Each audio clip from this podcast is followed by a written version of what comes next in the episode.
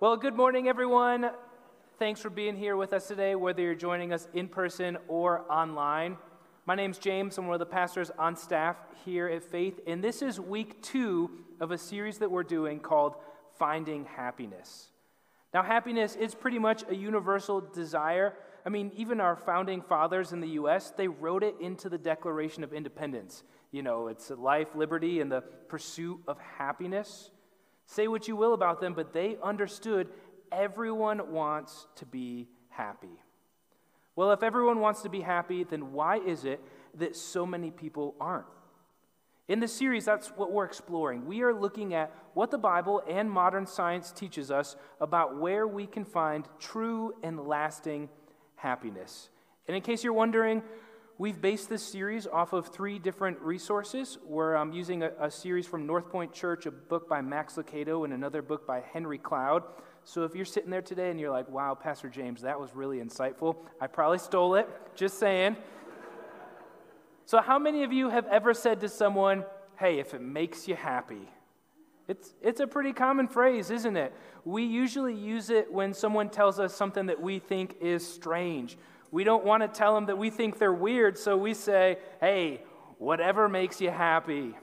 You know, Meredith and I, we love going to the Renaissance Festival, and yeah, we got a couple fans. She likes the jousting. She likes the guy who brings his birds of prey. She likes all the cool artisan crafts, and I like to watch the weirdos. And last time we were at the Renaissance Festival, there was this guy walking around. He wasn't just dressed in his elaborate costume. He was literally going about his day pretending to be his character. He was in full costume. He was talking in a fake accent. He was walking around the streets of the Renaissance Festival, interacting people.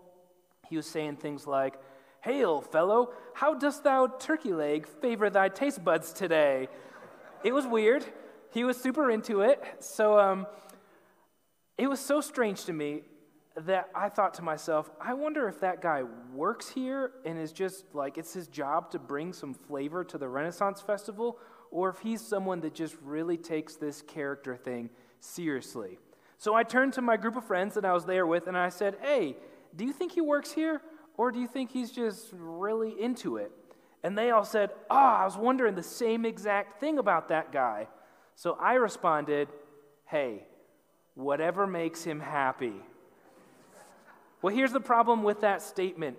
We as humans are notoriously bad at figuring out what makes us happy.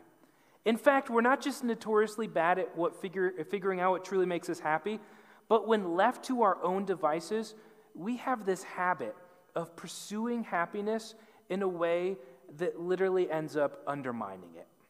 I know you've probably seen it 100 times for yourself. Someone is doing something that they think will make them happy, but in reality, all they're doing is setting themselves up for future misery. Here's another question for you. Out of all of the people on earth, who has the greatest potential to undermine your happiness? Is it your boss? Nope. Is it your kids? Some of you are like, oh. It's not. Is it your spouse? Others are like, yes, that is true. Nope, it's not your spouse. And you may think it's your pastor, but it's not.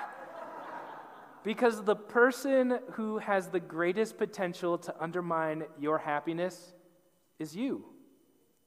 I love how Andy Stanley says this. He says, do you know how I know that you have the greatest potential to undermine your own happiness?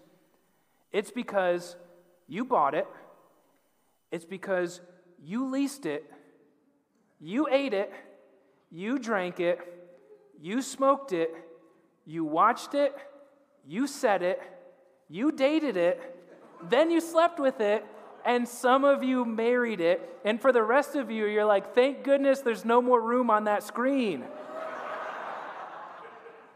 Most of us know this is true, that we have the greatest potential to undermine our own happiness.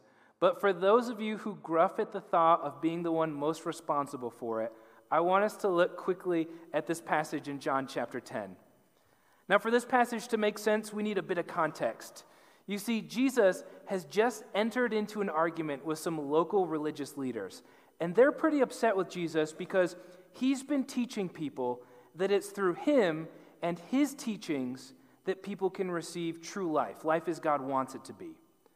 Now, this is unsettling to the religious leaders because they've been under the impression that they have been teaching people what true life with God looks like. So, how can Jesus say that he's offering true life when his teachings are different than theirs? Well, they argue back and forth for a while, and finally Jesus says this. He says, "Very truly, I tell you Pharisees, anyone who does not enter the sheep pen by the gate, but climbs in by some other way, is a thief and a robber. The one who enters by the gate is the shepherd of the sheep. The gatekeeper opens the gate for him, and the sheep listen to his voice. He calls his own sheep by name and leads them out. When he's brought out all his own, he goes on ahead of them, and his sheep follow him because they know his voice. But they will never follow a stranger.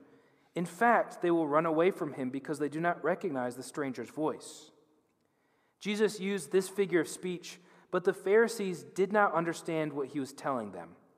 Therefore, Jesus said again, "Very truly, I tell you, I am the gate for the sheep. All who have come before me are thieves and robbers, but the sheep have not listened to them. I am the gate. Whoever enters through me will be saved. They will come in and go out and find pasture. The thief comes only to steal and kill and destroy. I have come that they may have life and have it to the full." Let's take a second and talk about this passage. Jesus here, he's making a comparison between two different sets of people who both have very different intentions. On one hand, you've got the shepherd. Now, the shepherd, he cares about his sheep. He protects them, he feeds them, he keeps track of them. His interest is to care well for these sheep.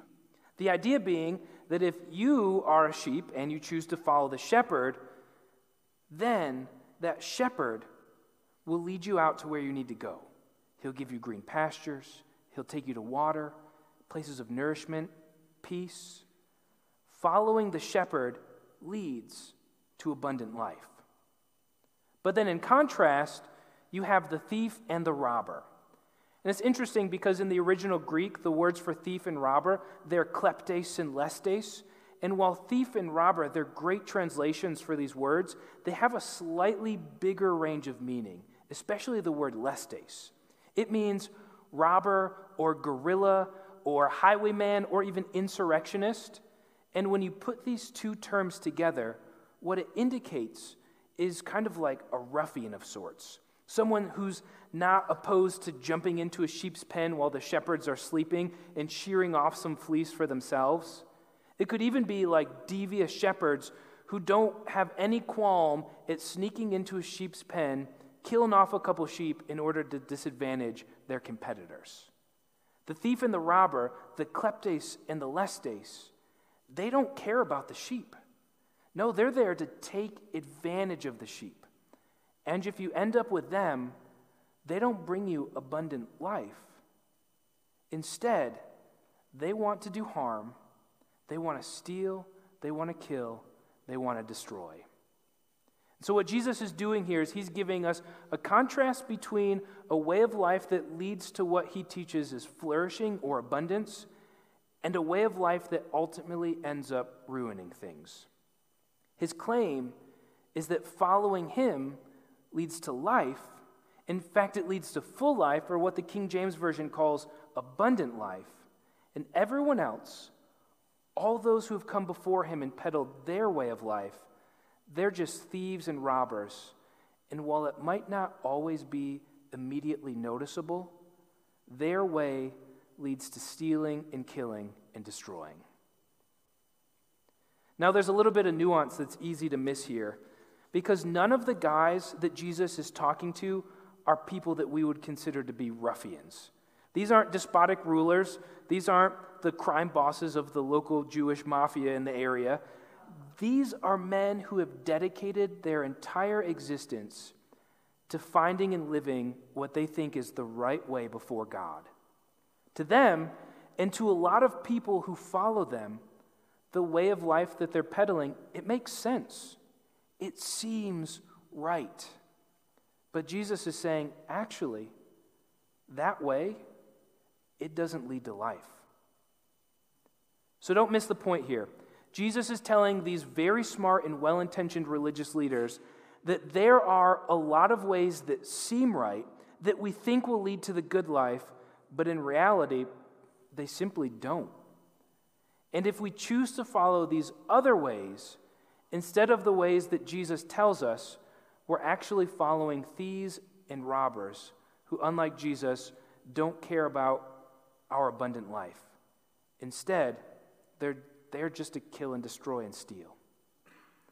So in short, there's a way that leads to true, meaningful, and abundant life, but there are a million other ways that claim to give good life but ultimately do the opposite. And do you know who holds the responsibility in either following the way of the thief or the way of Jesus? We do. I know that that's actually a super complicated question, and some of you are like, well, what about free will? What about our families of origin? What about questions of providence? But in the end, what it comes down to is that for a lot of us, Jesus is saying, hey, I've come to give you abundant life. And we say back, that's great, but have you seen what the thief is offering us? Doesn't it look so good? Doesn't it look like it makes sense?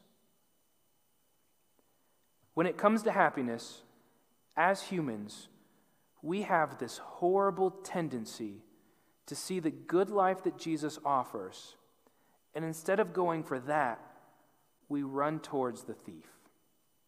This is a big part of what the Bible is talking about when it talks about our sin nature.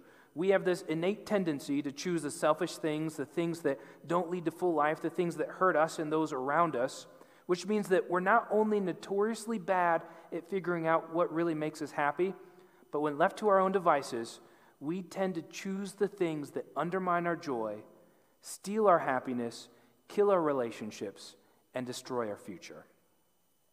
Now, if you don't believe Jesus about this, maybe you will believe one of the greatest philosophers of our time, Taylor Swift.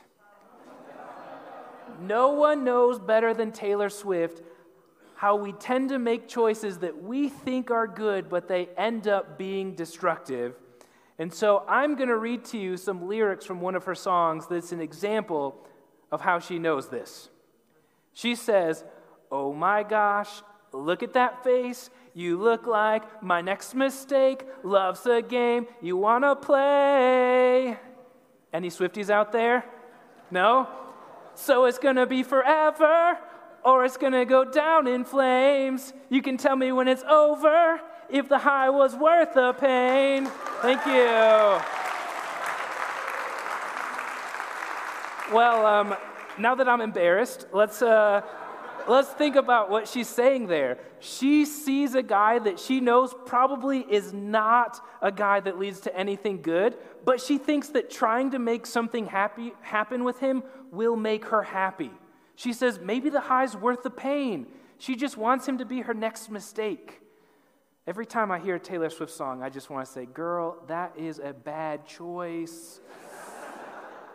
But seriously, I bet there are a bunch of us in this room who can relate with Taylor Swift.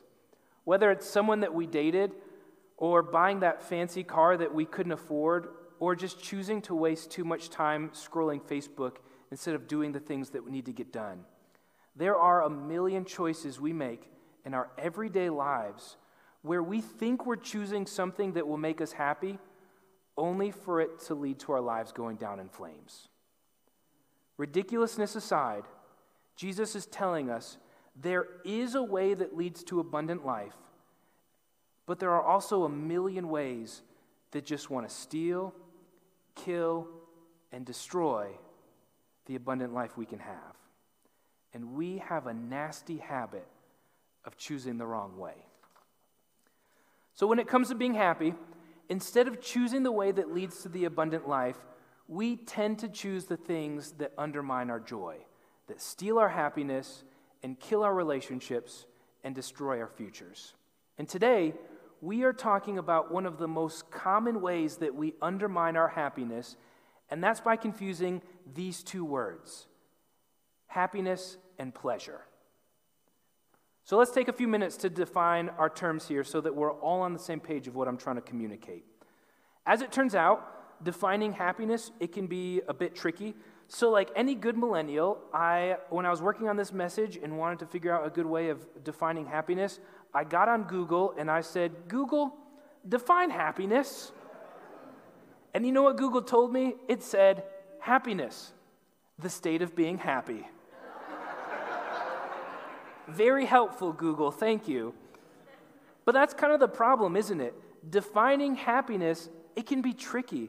And a lot of us, we might define happiness differently, but for the sake of today's discussion, here's what I mean when I'm talking about happiness. People who are happy have a consistent emotional state that runs in the realm of pleasant contentment to intense joy. This doesn't mean that happy people are never sad or frustrated or angry, or that happy people don't experience a wide range of emotions on a daily basis. But happiness, that is, people who are in a state of being happy are those who are regularly experiencing emotions somewhere in the range of pleasantly content to joyful. Their average, their normal, is to be content, glad, joyful. Pleasure, on the other hand, is how we describe the immediate gratification that comes from some activity. So that box shows up on your doorstep from Amazon, and you open it up, and you find that great new leather jacket that you think will make you look so good in all those fall photos on Instagram, and bang, you feel instantaneously good. You're excited, and that new jacket, just touching it and trying it on is so satisfying. It's enjoyable, exciting, gratifying. That's pleasure. Or you open up that bag of Halloween candy that you just got at Costco and you eat 2 Kit Kats and an Almond Joy, and wow, oh wow, that sugary, chocolatey, wonderful goodness. It feels so good. It tastes amazing. It's enjoyable. It is an instant hit of something that makes you feel great. Or it could even be that you just flop down on your couch after work and you scroll through Instagram, letting interesting image after interesting image release a bump of dopamine into your brain, and it instantly makes you feel good. That's pleasure. It's the immediate gratification that comes from some activity. Now, we've got to be super careful here when we talk about this, because pleasure and happiness, these are both good things that God created for us to be able to experience. Neither one of them is intrinsically bad. The issue is actually all in how we prioritize them. Because prioritizing pleasure can end up ruining happiness. But prioritizing the things that lead to happiness can also lead to pleasure. I want to say that again. Prioritizing pleasure can end up ruining happiness. But prioritizing the things that can lead to happiness can also lead to pleasure. Let's take sex and marriage as an example. If your priority is the long-term health and happiness of your marriage, and you make choices meant to invest in that, then usually you get the pleasure of sex as a part of the pursuit of happy marriage. So investing your effort in the important relational elements of a long-term healthy and happy marriage, a lot of times includes and results in experiencing the pleasure of sex. But if your priority is just the instant gratification of sex without pursuing the things that bring about long-term health and happiness in a relationship, then what you get is a dysfunctional relationship where someone's always feeling used, objectified, insecure, or unfulfilled. And if left unchecked, it can end up ruining your relationship. The pursuit of happiness often leads to pleasure, but the pursuit of pleasure alone often ruins happiness. So let's talk about what's so bad about pursuing pleasureness. Why does prioritizing pleasure tend to ruin our happiness? This is a place where some biblical wisdom really shines through. So let's check out this passage in Romans chapter 6. The Apostle Paul, he says, "Don't you know that when you offer yourself to someone as obedient slaves, you are slaves of the one you obey?" This verse comes as a part of a bigger passage where the Apostle Paul was answering this question. He was answering, if Jesus forgives me and saves me by grace, then can't I just keep on living however I want? In fact, if I keep on living however I want, it gives more opportunity for Jesus just to show how graceful and loving and forgiving he truly is. So Paul, he's writing against that question, and his response is basically, no, living however you want is what got you into this problem in the first place. Why, if Jesus has come to deliver you from the power and the consequences of sin, would you run back to it? And that's when he says this phrase, "Don't you know that when you offer yourselves to someone as obedient slaves, you're slaves to the one you obey?" And then he adds to it, "Whether you are slaves to sin, which leads to death, or to obedience, which leads to righteousness." His point is simple. We become captive to the things that we offer ourselves to. Some of those things lead to death. And some of them lead to life as God wants it for us. You see, pleasure, it tends to keep us captive because it has this one glaring problem. Pleasure only provides temporary relief. Whether we find ourselves stressed or unhappy or whatever non-happy condition we find ourselves in, when we use pleasure as a way to help us feel better, we get a short bump of relief. But then it doesn't last. So we either get more stressed or unhappy or frustrated because the thing we thought would help didn't, or when the quick relief of pleasure wraps up, we end up running back to that thing over and over because we need to increase the frequency of our pleasure to make up for the fact that it doesn't last very long. And over time, this pursuit of pleasure can lead to a cycle where the thing that provides the pleasure actually takes us captive. Because when you choose to do something over and over again, you give up control and you become a slave to that thing. Like Paul said, "Don't you know that when you offer yourselves to someone as an obedient slave, you're the slave of the one you obey?" And unfortunately, many, not all, but many of the things that provide pleasure also come with happiness-ruining side effects.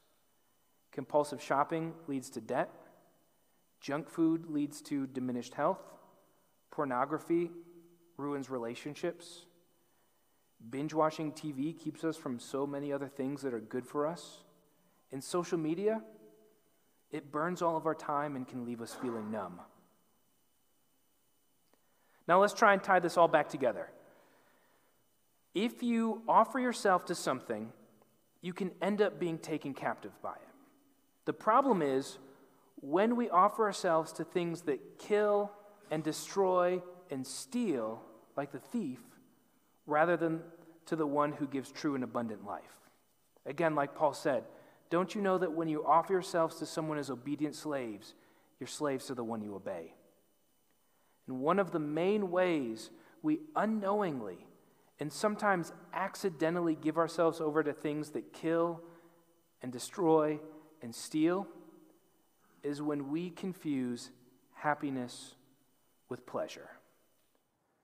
When we offer ourselves to pleasure, it can take us captive and it can undermine our happiness. Now today's topic, it is essential as we move forward with this sermon series.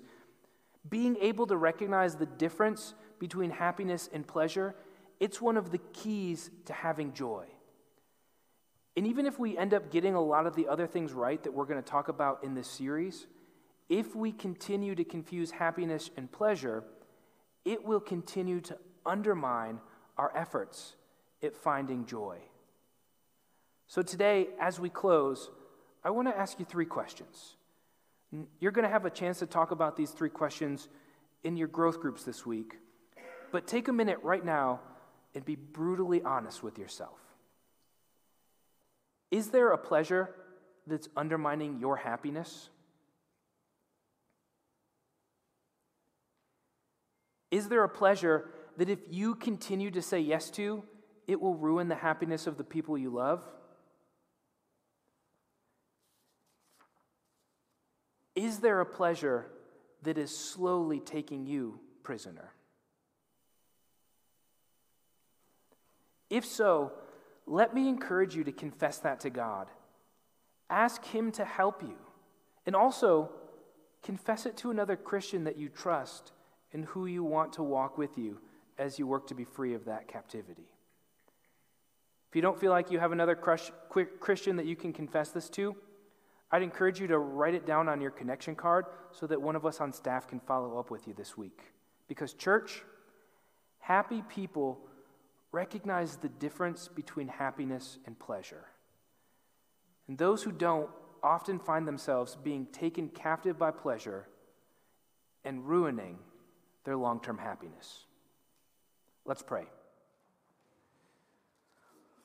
Lord, we thank you for the fact that you have offered us life, that through you we can understand what abundant life is supposed to look like, that through you we can find contentment even in challenging circumstances, that through you we can be forgiven of all of the things we've done in our past.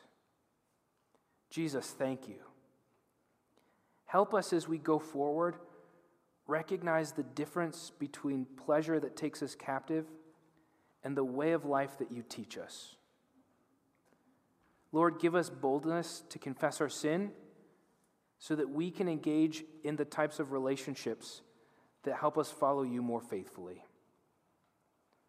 God, we pray all of this in your name. Amen.